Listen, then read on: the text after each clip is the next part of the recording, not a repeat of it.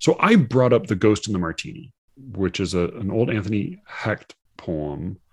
Did you, had you known this poem at all? No, I only know Hecht because of you. Okay. Um, I read A Hill because you mentioned it in that essay about Ryan, and I really, really thought that was beautiful. Yeah. This poem, I hate. I fucking hate this poem. It's so bad. I can barely get through it, and I don't like. What is up with Anthony Hecht? Do we like him? Am I meant to like him? he's he's great. I mean, I think he's a really, really extraordinary poet. He's great. He's written a whole lot. I mean, uh, Eliot has the line somewhere about like major poets. In order to be a major poet, you have to have you have to have a certain breadth and depth to your output. Yeah, the Ghost in the Martini, I think it's a long poem. I don't know that I want to read the whole thing, but I feel like I want to give people some sense of it. Uh, I I can't imagine you want to read any of it. No, thanks. No. That's fine. yeah, I'll, I'll read a few stanzas. So, uh, over the rim of the glass, containing a good martini with a twist, I eye her, I eye her bosom and consider a pass, certain we'd not be missed in the general hubbub. Her lips, which I forgot to say are superb, never stop babbling once. Aye, there's the rub. But who would want to curb such delicious, artful flattery? It seems she adores my work, the distinguished gray of my hair.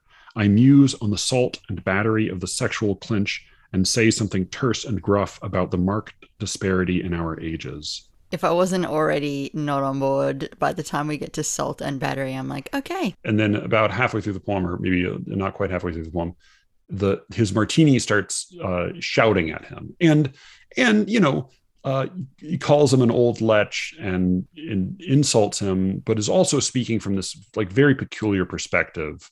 To say it fails to treat the young woman as a person is probably an understatement. uh, I, I do think there's, I think like there is, the girl is stage dressing when he writes the poem. Now she's all we can see. I think there is sort of an interesting thing happening in the his sort of psychic self analysis. It's just that it totally gets drowned out by how shitty he's being to this woman. Yeah, it sounds like it's written by an incel. and just to be really clear, like I'm not against this poem because of the perspective it's taking or the subject matter or even really the thing that I hate about it most isn't the way that it portrays and treats the female character. I just hate the rhyme and I hate the way it's written. I hate the choice of language. Yeah. It's so clunky. The end of every line is just this really tortured choice of word. I'm trying to find my favorite one here. in the voice of the lemon twist in the martini, he rhymes with all, with tall, and then Yep. interrupt with untupped, which is a word I've never heard. And when I looked it up, it doesn't exist as far as I can tell. no, but Tufts Um, does, and it's not a it's not a nice word to have invented. It's the kind of poem that I can imagine my friends who are just trying to get into poetry would look at and go, Oh, see, this is why I don't like poetry. This is why I don't like rhyming poetry. Yeah. So Hecht, in addition to his other poetic achievements, he also he invented, I think, along with John Hollander, the double dactyl, which is a is extre- it's this tiny little joke poem fo- poetic form that has very demanding metrical and content requirements, and it's the result is nonsense. And he loved this, and he was a mo he had a mo like if Richard Wilbur likes writing dumb, cute animal riddles. Anthony Hecht liked writing these these are g- goofy. They're not even like dad jokes. They're like horny uncle jokes. They're just sort of like gross. And he like he that was his real weakness. And so this is a poem I will say where you it becomes harder to to make a distinction between his his serious mode and his his light verse. Uh, but yeah, it I think at the time it reading it in grad school it seemed just like and i think was received generally in the class as like as witty self-deprecation. And it's not that it doesn't have witty self-deprecation in it but i think like like i'll say there are there are people who hate meter and rhyme unjustly but there also is there is some poetry that i can enjoy and certain other formal nerds can enjoy that like I understand why people hate it. like it, you know, like there's stuff that is it's so insidery and dorky that if you're really into that stuff, you can like it. You know, I I won't I won't wholeheartedly defend this poem, but there's a certain type of like goofy formal play like i would say like john hollander's rhymes reason too like i get it if reading that book makes you want to set it on fire like i i can't i can't really hold it against you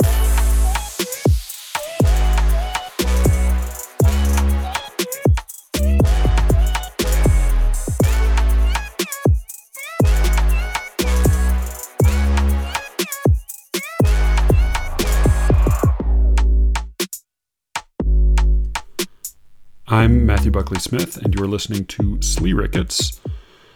Thank you, as always, for listening, and thank you especially to those of you who've had a chance to recommend the show to somebody you think might enjoy it. I hope you did not do so in vain. We we just got a brand new tiny uh, puppy, so I'm recording with her in my lap right now. So if you hear any pitiful whimpers or tiny adorable puppy growls, that is where they are coming from. She's very cute, but still learning how to. Don't eat the book. Don't do. Well, no, don't. No bite. Don't do that. Yeah. So that's that's that.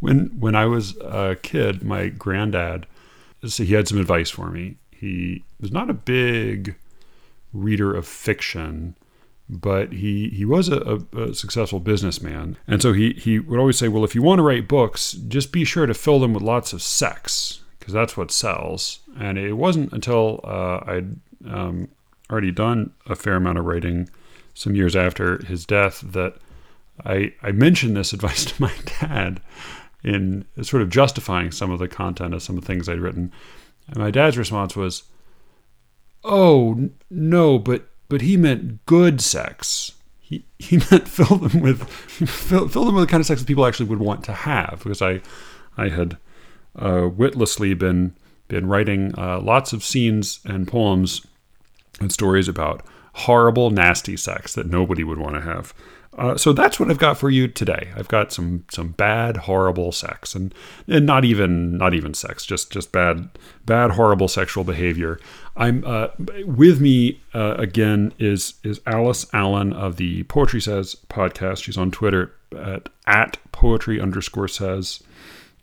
Uh, you you uh, almost certainly already know about Alice, but I'll have links to her stuff in the show notes. She joins me today, and we talk about a couple of things. We talk mostly about a short story by Emma Cline called White Noise that ran on The New Yorker, and then about this movie by Kitty Green that came out uh, a couple years ago called The Assistant, starring Julia Garner. Both very good, both worth a look, uh, and both, I would say there's not a lot of spoiling. They're not especially at risk of spoiling. So I wouldn't worry too much about that. But we've a, we have a good conversation, and uh, let's go to that conversation right now.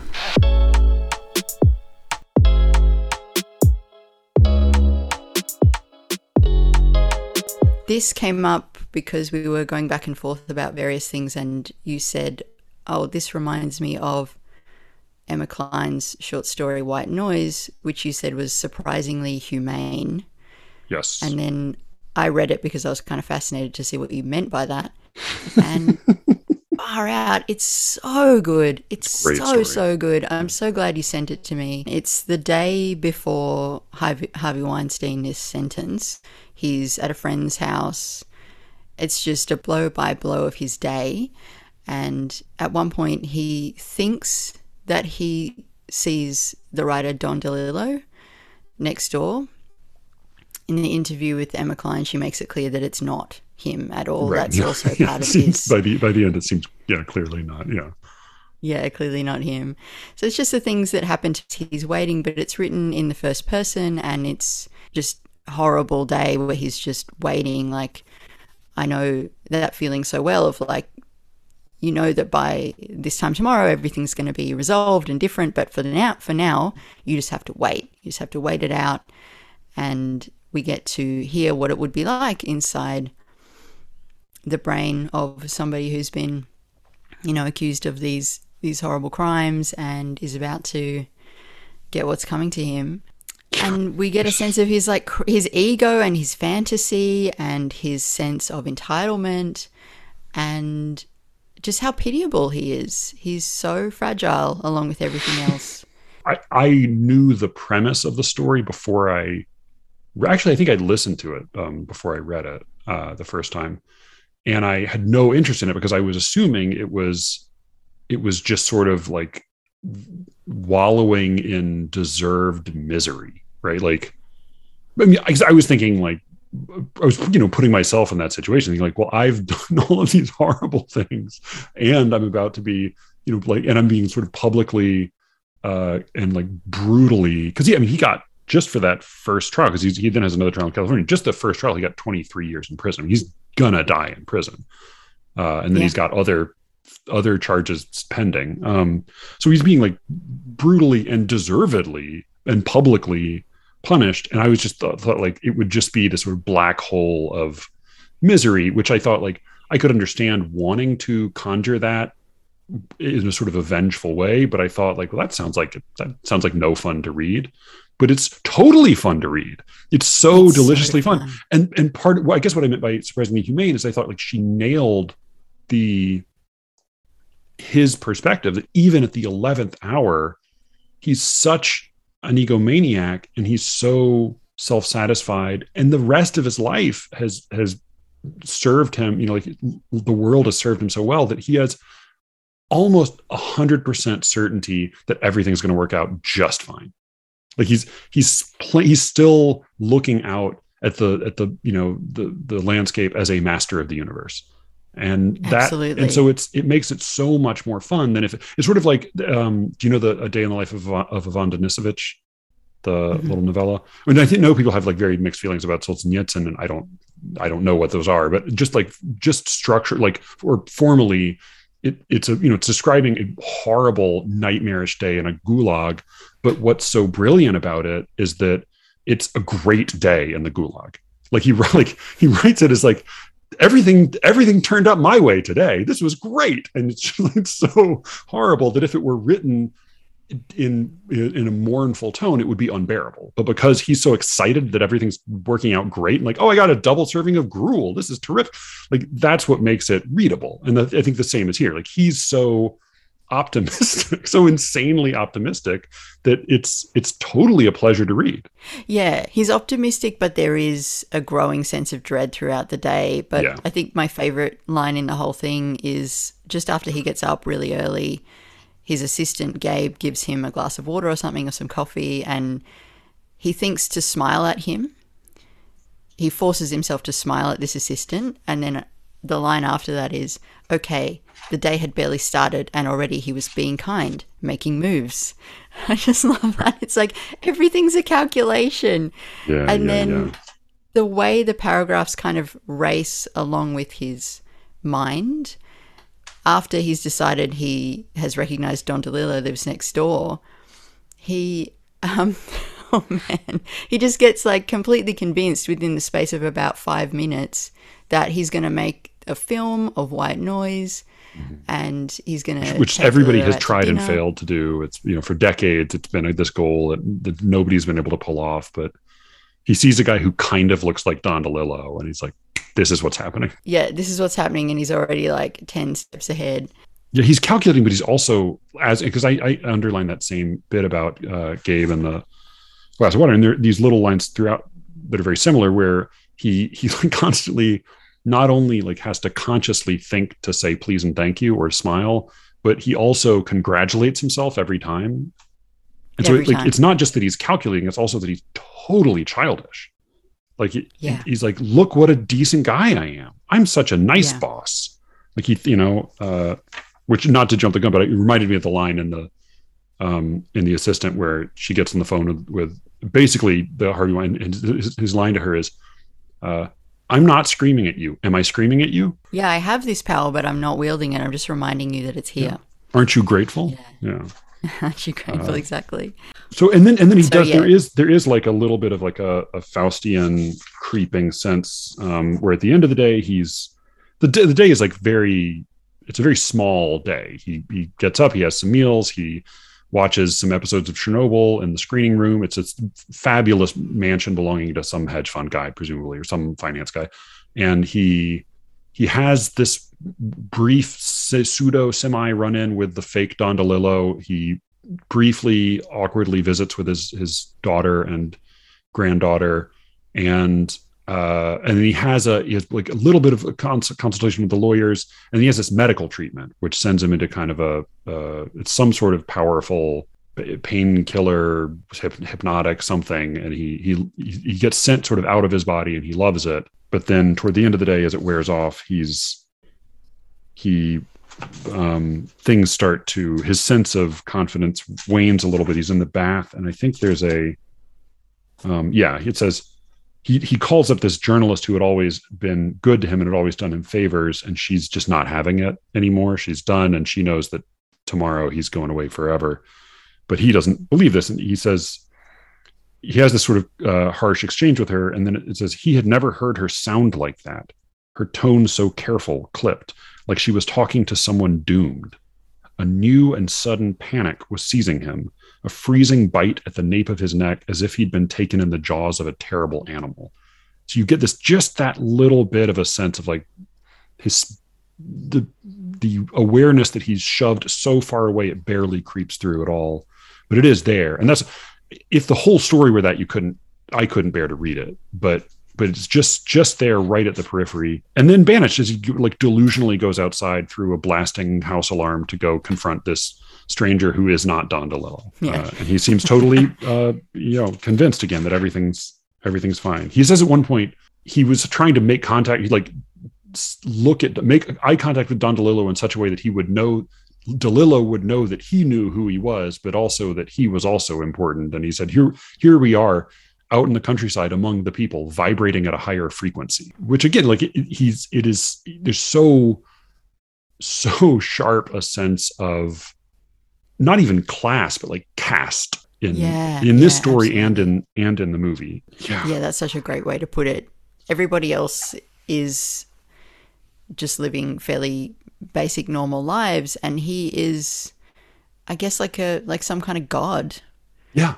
Every single one of his needs is met before he even realizes that he has it and if it if they aren't met, it's somebody's problem immediately. I mean, the I way he talks paragraph. to me about the way, the truly the way a, a four year old does. I mean, not even a four year old tends yeah. to grow out of that a little bit, like like a three year old. I mean, that's really the level of of like ability to metabolize emotion that he's developed. Um, yeah, completely.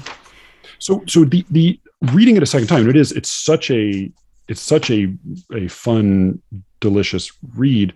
The thought I I had a little bit on the second go after just so being so surprised at in my enjoyment of it the first time was it, it rings so true it just feels like oh god this makes so much sense as the way this mm-hmm. guy would think so i guess my double my double-edged question is is it fun to read because it's just because it's congratulating our suspicion of how shitty and self-centered people like him are? Or like is it actually doing the work of imagining itself into his mind in a way that's that's more than just a sadistic fantasy? And the follow-up is uh, does it matter?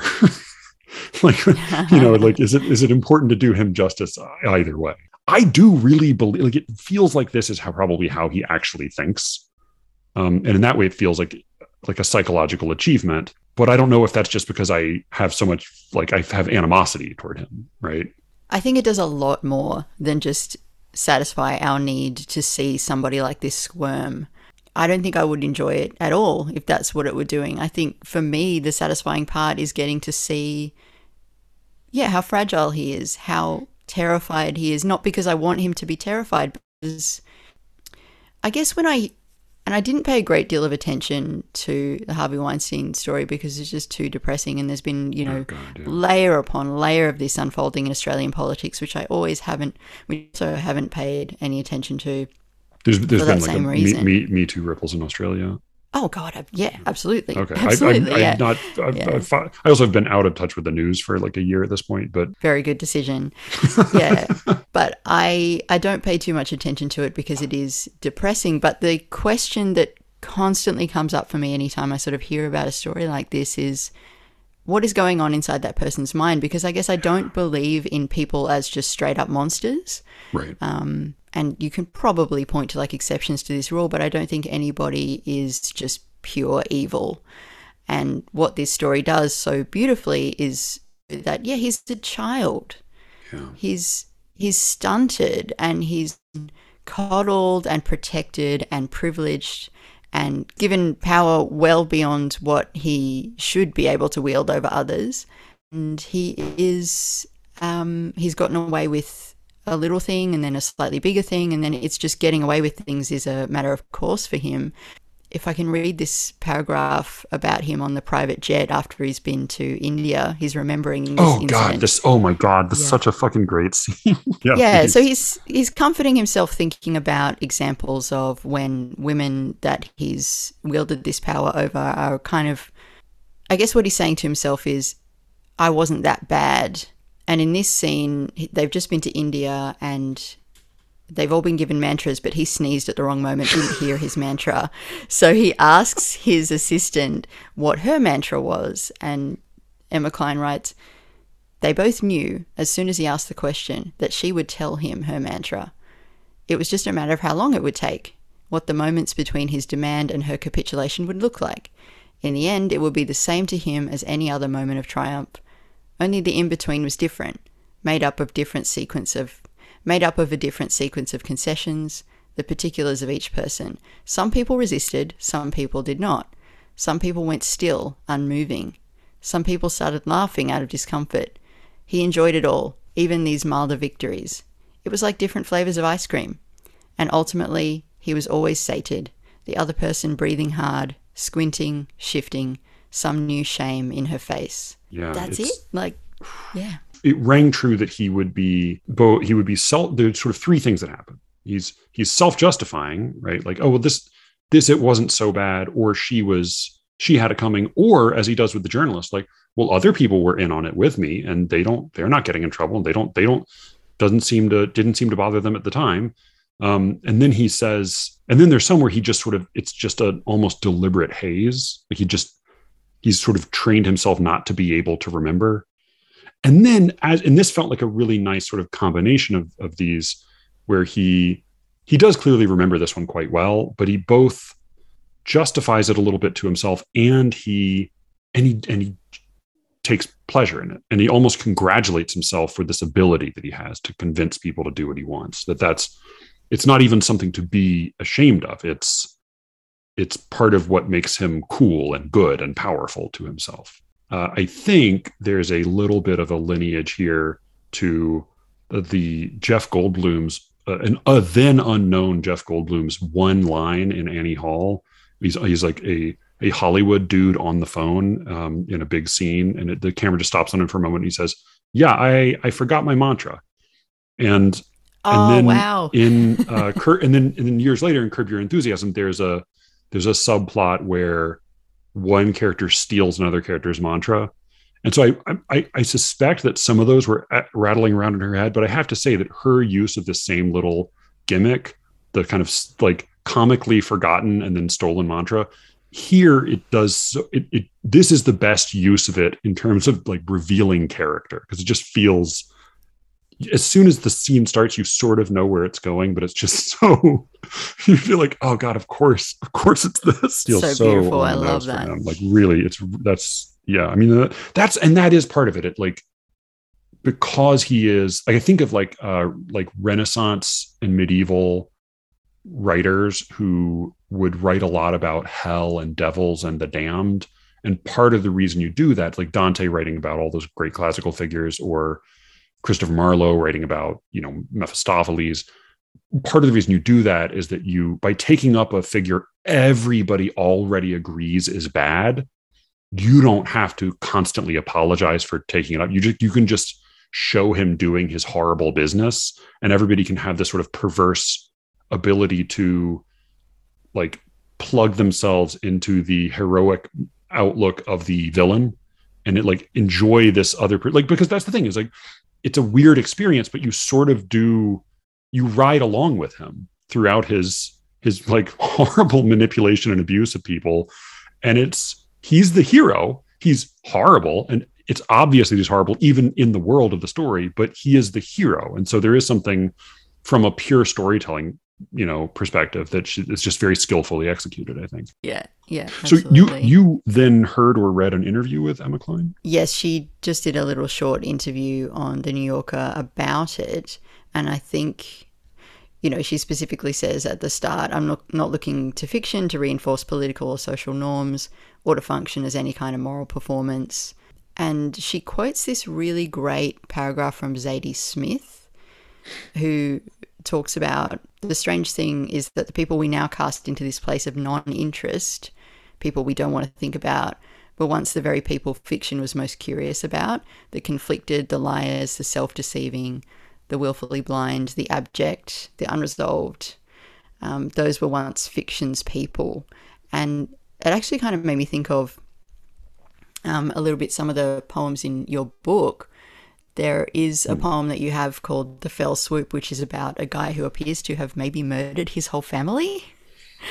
yeah there's a, there was a guy there's a guy in colorado who it's not exactly like in the poem but there's a guy in colorado who murdered his wife and then murdered his daughters because they witnessed it and then he Jesus. constructed this elaborate fantasy explanation uh, and he seems to have done it basically so he could like be a cool guy and like hang out with a younger woman and be like a he's like he was like that's the other thing is he was very handsome. And so that of course made the news go crazy over it. But he was like a he was like a handsome cool dude who did this like not not with like a great evil plan in mind but kind of for his own convenience. Well- yeah yeah that's what i had in mind. Yeah, I thought it must have been based on some kind of real event. But yeah, um, what Zadie Smith is kind of saying here is like, we we want to ignore these people. This is her argument anyway. Like, there's she says there's this expression of pride in like I've I've had enough of. I just can't with you know these kind of people. Whereas a story like this or a poem like The Fell Swoop or I guess to an extent The Assistant, they are switching back around and going, no, no, let's let's look at this. Let's look at these people because the more we ignore them, the bigger and flatter they get. Like they just become like these two D Mm. oh yeah monsters. It's yeah, I don't know. I just want to keep unpacking this stuff forever and wondering like, okay, how how do you how do you live with yourself after you've done something like this and not in a like, oh, how do you live with yourself, but like right right how do you get up? How do you eat? How do you get through the day? Is is that Zadie Smith paragraph from? She had a longish essay in the New York Review of Books called something like "In Defense of Fiction" a while ago. Is that what that was excerpted Uh, yeah, from? in defense of fiction. Yeah, that's what it is. Yeah, that's a great essay. The, just the whole, I should, at some point maybe I'll do it. Yeah, the whole essay is terrific. She's she's. I yeah, my my memory. I, I, I haven't. It's been a while since I read it, but my memory of it was like I, I, I. It was hard to think about it because I just agreed with it so hard. Yeah, amazing. No, I'd love to hear you do an episode on that. I'm just yeah. I mean, given that you're going to be teaching fiction, it'd be great to hear Yeah, your yeah, yeah. on all that stuff. All right. So, yeah, uh, White Noise by Emma Cline in the uh, June something 2020 issue of the New Yorker, and uh, I'll put links to everything, obviously. Um, and and her, if you're if you would rather listen to it, her uh, reading of it on the, the podcast is is excellent as well. So you you had recommended this movie, The Assistant. I think it's absolutely fantastic. It is kind of the same story from a different angle. It's a day in the life of an assistant to um, the head of a film production company. It's from her waking up to going through every moment of her day, end of the day, and to introduce it properly, I want to read you this Google review, this one star Google review. and it, so so, the it- it, director is- it, it came out in 2019, and it's uh, written and directed by Kitty Green. Kitty Green. Yeah, it stars Julia Well, Garner. So this review says, "Sorry, Kitty. Terrible movie on so many levels. hey, how about a female boss verbally abusing her female admin slash assistant? Female bosses which feel threatened by their own female assistants because they might actually be smarter, clever, and have better inputs, therefore bullying them back as a result. Women don't always pick women up, Why don't we make movies about that? Instead of the constant male to female Me Too BS. There are plenty of these cases, including male to male abuse or female abusing men. Where are those movies? yeah, it feels like like Google review as like psychoanalysis. One of the things that I think I have to concede to you is that poetry will never get the kind of vitriolic film bro reviews that that happen in the film world like the way that people will just jump online and just fucking heap shit on a movie and the line is always like i mean it was obvious how you should have done it and right. I could have done it better. It's just amazing. like they're just, but no, I don't want to give that review any more airtime than it deserves. It, but it, it just struck me that it has a 1.8 out of five review on um rating on Google reviews, but it does have 98% on Rotten Tomatoes. So it just kind of shows like you know, oh, that's the overall over here and score? Like that's the cumulative yeah. score on Google. Yeah, one point eight. Yeah. Huh. Uh, well, I can see how if you weren't interested in looking at this power dynamic, you would find this film boring and flat and slow. But I loved every minute of it, and rewatching it, I was just like, oh my god, this is such a fucking achievement. Yeah, I'm on board. What did you think? It reminded me, and only in this respect, of a completely different movie that people also hate, uh, that I think is very good called Us. That was the Jordan Peele's follow up to Get Out. Mm-hmm. In it, it's it's clear that every shot and every scene is constructed, you know, to the pixel. It's all mm. ex- extremely deliberately put together. And the, I think the other reason that somebody might not love this movie, like I think, I think like Joanna, who certainly, you know, would have great sympathy for the main character, uh, and antipathy toward her boss, I think she would also hate this movie because of the form. Like, I think if you expect a certain kind of narrative form, this is not going to provide satisfaction to that. Like, it is, it is, mm. I mean, it is just a very formally unusual m- movie in that there's, there's almost just one scene that I would call like an actual scene. That there's, there's one sit down, start to finish dramatically motivated conversation between the Julia Garner character and an HR exec played by uh, Matthew Macfadyen. Matthew Macfadyen and uh, Dagmara Dominczyk, both from Succession. Uh, but like that's that that one scene with the HR guy. That's sort of the only proper traditional scene. Almost everything else is she's alone. She's on the phone with somebody. There are a couple little other assistant dudes in the room with her that she has some little exchanges with, but mostly it's it's a very solitary movie that is in which the important action or the you know what what we are led to believe it's sort of in worldly terms the important action is happening just off. Uh, so that from the perspective of like the from the company's perspective nothing significant is happening. It is i do think that there you know the the the one of the um, refrains of like playwriting classes is that you you don't want to write about the second most important life day in the life of your character right? You know, the way i always translate it it's a little different. I translate that to like the hanukkah um or the not the hanukkah the seder uh, question why is this night different from every other night? Like it, it should happen it should be important that it happens today right? It's this is why is it today? And it, i do think by the end there is a specific reason that it's this particular day which takes place five weeks into her job working for this utterly monstrous harvey weinstein like guy who is never on screen.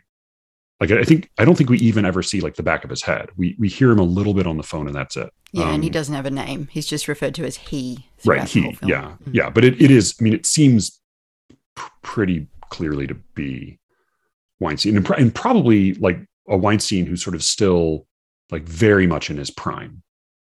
Because as yeah. some people, as some people observed, like by the time things really came out and and were started taking him down, his his you know his time had waned a little right he he was not quite on top in the way he once was and that's part of the reason he was able to he could be toppled this feels like a harvey weinstein very much in his heyday, in in full command. Yeah. Yep. Drivers, chefs, personal trainers. He's got three assistants. Yeah. all of whom he abuses, but he abuses his female assistant in a in a very particular way. She does some very nasty work for him, and yeah, I, as I was watching this, I was thinking like, I was thinking about one of the first bosses I had, and just like the the similarities between them. Have you ever had a boss like this? No, not like that. No, I mean, it seemed like a level of monstrosity that you have to be powerful enough even to be that wicked, right? Like a small time store boss can't be as much of a shit as this guy can just because of his reach it seems like and the the scale the thing Yeah, you know the stakes of his work Yeah. yeah well what I mean you you you you you had experiences that were at least parallel to Yeah. When I was working for this particular guy, I was sort of a freelancer for him. He- He's sort of the way he ran the company was that everybody was freelance. And actually, yeah, I've- just been reminded of something because the way this film treats beauty is really interesting to me. Julia mm-hmm. Garner is obviously gorgeous. but, But she's treated are- like a plain jane which is Yeah, you're not his is- type. right and then the way that she reacts in these tiny little micro facial expressions when other women who are more traditionally gorgeous come on to the scene is really really fascinating to me. Yeah and so i, I worked for this guy doing just shitty blog post writing for a couple of years and i did it because i had total freedom. Like i could kind of i was able to do it at home and a lot of extra time to do other things. Um, but he was a total egomaniac and he was in this strange position in his professional life where he had been extremely successful as a dot com guy, he, right place, right time guy. And his company had been acquired by Rupert Murdoch. But pretty soon after that, Murdoch had fired him. And when I came to work for him, he was sort of in these like waning days of empire, scrambling to hold on to the little bits of influence and money that he had. And yeah, I mean, I worked like pretty hard for him and he seemed to sort of mostly ignore me, which I was grateful for. But there was a time when we did work in the office with him, and I remember him, you know, yelling and, and using incredibly inappropriate language and talking about, you know, just that nobody would want to hear.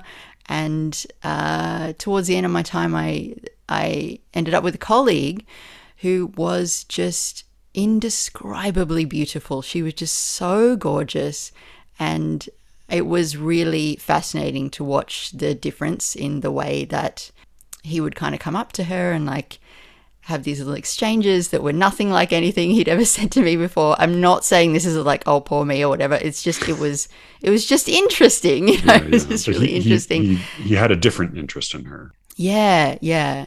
And I also got the sense being friends with her and kind of being around when that was happening was that this was just her experience of the world. You know, she was mm. just that kind of, you know, tall, blonde. She was actually English, but like she sort of looked like one of those Bondi Beach Australian goddesses, you know. Yeah. So, anyway, that was really fascinating. And I guess I'm grateful that I got the chance to work for, for such a horrible guy because I just learned, you know, what you can end up putting up with without really meaning to. Yeah, I no. I mean, the the beauty thing was interesting because it felt like I mean, it felt very double edged in that Julia Garner gets overlooked and gets uh, ignored and sort of isn't given certain isn't you know courtesies are not extended to her that are extended to these uh, women or, or in some cases I mean like maybe 18 like very young girls on the other hand it felt a little bit like the little red riding hood thing like oh wow she got put up in the nice hotel and she got this job with no effort and she just waltzed in and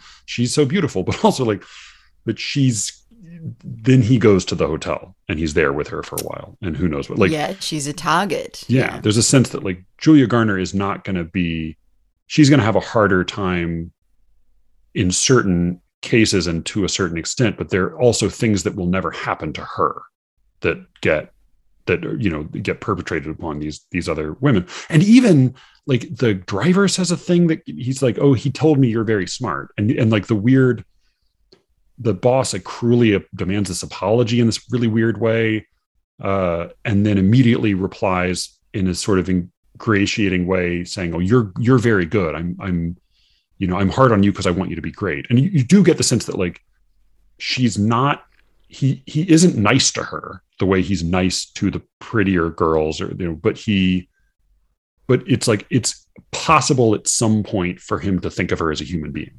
Whereas those other yeah. women will always just be like snacks to him uh, is, is the That's sort of the impression i got. and it's like and so so i have my own theory about why it's this day. Like there, there are a lot of movies you could make using a lot of the conventions or perspectives that they used in this movie but that they made this one in particular about this story. Mm. Well, this movie does one of my favorite things, which, is to show a lack of change or progression and just inevitable kind of cycling through a situation. So, this is the day that she decides, I'm going to go to HR. I think it's significant that she hasn't slept well. She barely eats. She's been working through the weekend. This is the day where she reaches a breaking point, but the scene with Matthew Macfadyen shows it doesn't mean anything. She could get to this breaking point 10 times. Nothing is going to change. She either plays by the rules and stays in the company or she leaves. Um, she just doesn't have enough power to take this guy down. And I, I like a film or a story or a poem that shows uh, just a kind of a bold reflection of reality in that way. I don't really want there to be redemption in a story like this. I just I just want to see it for what it is. Yeah, so that you're right. This this is the day she she makes the move to go report her like satanic but like uh, unbelievably abusive horrible boss to HR who's who could be reported to HR for I mean when she walks in it's like I almost wasn't sure what she was going to report him for. you could just you could spend all day listing things that he's been doing. So yeah, the, the, this is the day she she she breaks. She goes to HR. She reports him.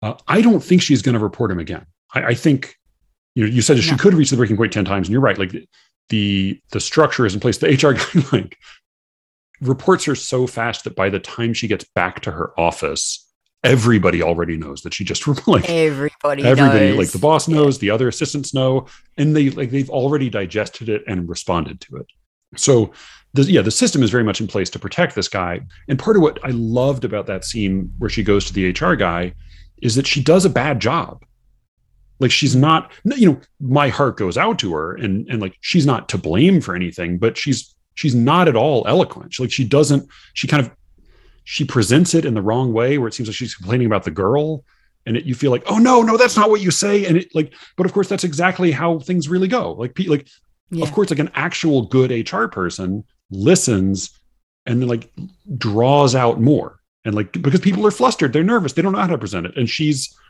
she's flustered and he's he is very skillful at completely turning her around.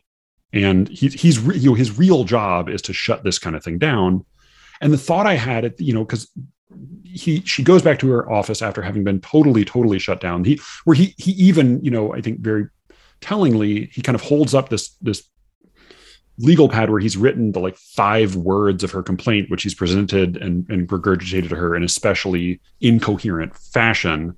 And he says, "Well, w- would you like me to file this? And you know, I guess you want to throw away your whole career for this." Do you think this is going to what is it exactly that you're complaining about? And he gets her to say no don't file it. He yeah. gets her you know it's not even that he buries the complaint he gets her to rescind the complaint. And then she goes back to her office and and her boss you know rips her new asshole and makes her you know write a, a groveling apology to him. The thought i had at the time was why doesn't he just fire her? But i think i think it's actually really it makes perfect sense that he doesn't fire her because he and the hr guy and to some extent, all of the people there, they know it's bad. And what they need is not people who have no understanding of it.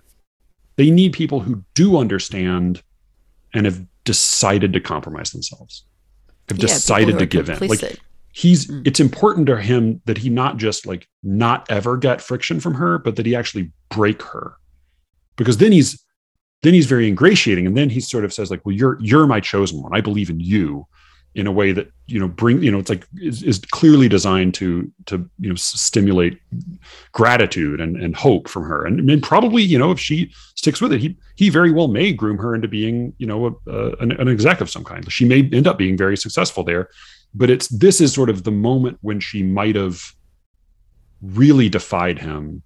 And as is true for all of us when that moment or almost all of us when that moment comes she's not ready hmm. and she doesn't do a great job and it and it kind of misfires and because of the system she's inside of it's totally smothered and she I, I, I would say after that movie i think she never goes to hr again is my my expectation yeah, I, think, I think you're probably right. Yeah. Yeah she's complicit by that point. She's totally compromised.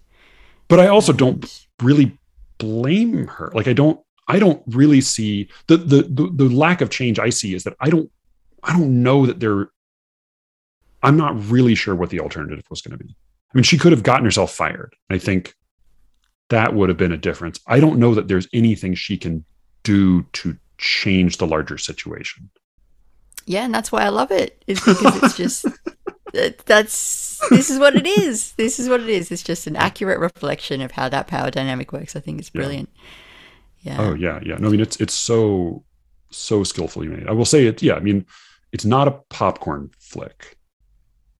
No, I, I felt bad asking you to watch it. I was like, no, oh, no, no. Matthew doesn't I, need this in I, his life. no, no, no. I mean, I, I like watching weird, weird, or I mean, I, I guess you, yeah. I mean, I'd say it's it's an, it's sort of an art house movie. I mean, it, it is very socially and politically conscious, and I think that's maybe some of what, like, if this movie were made about a different topic or that or a topic that didn't have such a, a, a current political charge to it, I think people would have felt more benignly. Like they would have felt more like, oh, it's just an art movie. But it's yeah, it has a political charge to it because of the time. And it wouldn't, I mean, also, it's probably a movie that couldn't really have been made before Me Too. Not not because it wouldn't have been financed, but because it wouldn't land the same way. Like if we didn't have I mean, it, it does a pretty good job of of implying what's happening off stage, but I think probably you do need to have a little bit of the greater context in order for it to hit as hard as it does. Is yeah, kind of yeah, impression. we've got the reference points. Yeah, absolutely. Yeah. But no, it's a, it's a, um, it's a terrific movie, and just I mean, just like really formally interesting as a as a way of storytelling because it doesn't. I mean, I'm sure if you broke it down, you could find like the Syd Field three act structure to it, but it is it has a very you know you don't see a lot of movies that have like a really unusual f- formal structure, and this one does. Mm. Uh, so yeah, well, well, well done. And Julia Garner's always, always great. She is, um, she, I feel like she's this sort of like this great hybrid category of like the, the like leading lady character actor where yeah, she, yeah. she often plays sort of odd little squirrely characters, but she also has this clearly, I mean, she can carry a movie. Um, and I think maybe the most prominent role she she was in the Americans, probably the most prominent role she's had is on Ozark. Uh, yeah, but yeah, thank you for recommending it. Definitely, definitely. There was um, I wanted to ask you something just to yeah. to end with, but please feel free to not no no no no no, no I'm good. You're cut good. it out because I kind of want to bring it back to the real world, yeah. and I guess I know what the Me Too conversation looks like between women working in poetry. What I'm really interested in, and I keep trying to ask friends this and they won't tell me. What does the conversation look like between men? In poetry? Yeah. You think? Because I want to, yeah, like that's a good, that's a good question to be as candid as possible about. Let me try to think about the conversations I've had. I mean, I think there is no question it is uh, handled less reverently when it's just men in the room, right? Because I mean, honestly, because you know, for better or worse, we, you know, people aren't worried about hurting each other's feelings. Just something like like just if you're talking about Me Too, which of course, as with like Black Lives Matter, is like this this term that's just ballooned in this way that it it means so much to so many people in so many different ways that bringing it up is almost a way of like bringing up saying like i don't know what this will mean to you but let me throw it into the room now. So i think if you're in a room with a woman talking about it there's just much more of a i mean maybe this shouldn't be the case. Maybe we should be equally sensitive to everybody but like for me and i think for the men i know you're way more aware that like you could be setting somebody off. You could be you know both sort of selfishly you know in a mercenary way you could be like getting yourself in trouble but i think also just in a more human way, like you don't know what toes you could be stepping on. Whereas between men, it, it's possible to be uh, more casual about it. I think I think probably it's not that. I think other than that tone and the kind of ease of conversation, because again, I, I don't know of very many conversations I've had about poetry Me Too stuff, but other than like tone and context, the content of the conversation is not that different than than like private conversations with women. I think the way people talk in a public sphere is, is a whole other question because you like everything's on the record and God knows what anything like people are afraid. I mean, I think like one of the any conversation involving the word cancel culture has gotten to be so fucking hysterical in all directions that it's like just like it becomes impossible to say anything intelligent about it. Uh, one thing that I do think I have observed, and it may be that people are wrong to do this, but when people worry about cancel culture, wrongly or not, they're not necessarily changing their behavior because they will get fired as a result of something they say in public. But they are changing their behavior because they're afraid or paranoid or resentful or something. So it's as much, I think, a question of perception. I mean, I certainly know a lot of men who are also super paranoid about saying something offensive about race, about sex, about, you know, so I think, and in some cases, it's not paranoia if they're really out to get you. Like, I think there are people who like, yeah, I'm glad you don't say that in public. that would be horrible. but I think, I mean, like in more, more often, it's it's probably excessive caution, and I think it's you know, it's it's they may believe that like somebody's out to cancel them, and think, well, that's not going to happen. But I, you know, okay, all right. But no, like I think like the candid conversations I've had with women not in public about it tend to have a lot of the same nuances, which is like, wow, there were some fucked up guys doing shit that like the biggest difference is like, I guess women knew about all of this and like knew that then like there were certainly some some dimensions of awfulness among some, especially like powerful men. I did not know that shit was going on. Like you know, holy shit. And I think, you know, in the, in, in the entertainment industry, there's some like open secrets and things, but like, like Matt Lauer stuff like that, I didn't, the, the uh, Charlie Rose stuff, even like he was like less abusive. He would just like walk around naked around his female employees, which is fucking insane. Like, I, I don't, it didn't, uh, yeah, that was like news to me. And I think it was news to most of the men I knew. So like, to the extent to which like i guess women were going through some shit we didn't know about like that's fucked up. Holy shit. And then also as with most private conversations i've had with women their observations like yeah like it didn't seem like aziz ansari was a rapist. Like it seems like there were some like weird overreactions and there's some like lumping in of one thing with another thing that are like that's not equivalent. But i also think like like i hear women say that in public. I, you know so I think mostly it's probably a difference of tone and ease. Mm. You're like you're you're just not. I mean, in a way, it's. Oh man, I was going to make a really bad analogy. okay, what I was going to say, which I should not say, which is not appropriate because it's not actually an accurate analogy. what I was going to say is it's the way you can talk about Santa Claus when there's not a kid in the room. That's obviously not obviously there's a difference because, because me so too wrong. predators do actually exist. It's not the same thing, but I think there's just an ease of like, yeah, you're just not as worried about stepping on somebody's toes. I think that's the big difference. Well, thank you for answering that. It's super interesting. Yeah. Yeah, I guess I just ask because my assumption is that while between women there is kind of shorthand and kind of a you know, there's there's a look that you'll you'll include when you're sort of being like, is he? He sent me this weird email. Like, is he oh, okay? You know that that kind of like right, that what right. what is whisper network. Right. And I guess I wonder between men if there's any sense of like, oh God, like like a reassessment in a way in light of all this um out of the the conversation like oh have i done stuff that i didn't realize at the time was oh yeah no i think i mean i think that's yeah. yeah, i think that i think that's totally the case. I think there's definitely a reassessment. I think there's a reassessment of like a, a past behavior. You know uh i will say that and I don't think this is a, an evil peculiar to men, but I think, except in the case of like a, a, a more personal encounter, like if it's, you know, I mean, this is why people talk about, uh, I'm the father of daughters, I'm the husband of a wife. I think, like, you know, people's first impulse is self defense. So I think the first impulse that most of the men I know have in these conversations is, am I going to get strung up because of some ambiguous thing from way back when?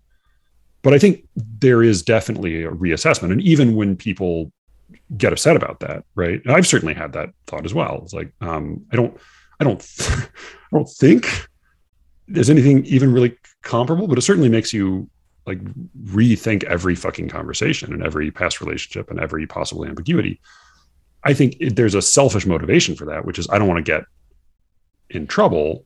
But I think unless you're a psychopath, then there's like further meditation on it, like whether or not. Mm. Think, I mean, things like this didn't happen because of me too. This happened because I was living in Baltimore. But like I had to think about walking on the sidewalk and women being around, and like a woman dropped a thing, and I called out to her to try to give it back, and it was this like whole weird exercise to try to like go across the street to call out to her to offer the thing to you know which like pretty fucking reasonable on her part. You know, I'm some big bearded guy, and I trying to like change how I'm walking so that I don't like end up walking up behind some woman in the dark or something. You know, so I think yeah, there's some there's some reassessment of like, oh, is there real guilt?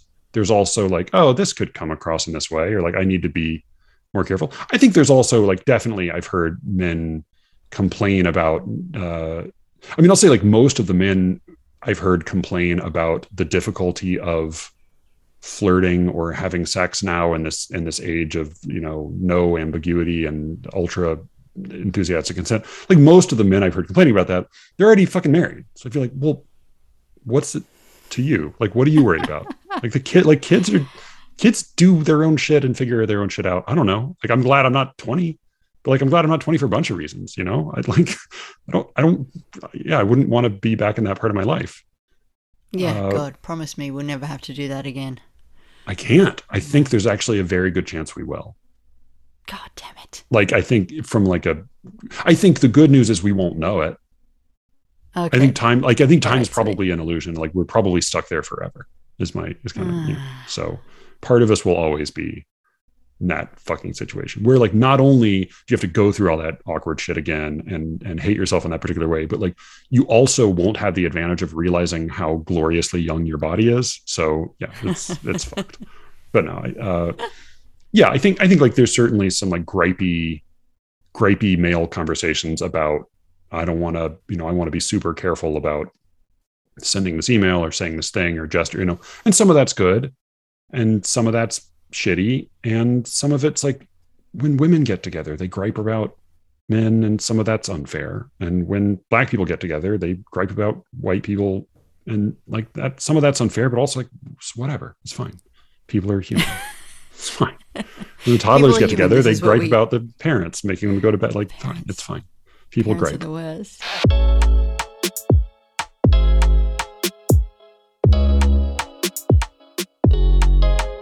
that was my conversation with Alice Allen. You can find Alice, as always, on the podcast Poetry Says and on Twitter at poetry underscore says. Thank you, as always, for listening. You can reach me at sleerickets at gmail.com. And with any luck, I will be speaking to you again very soon. Until then.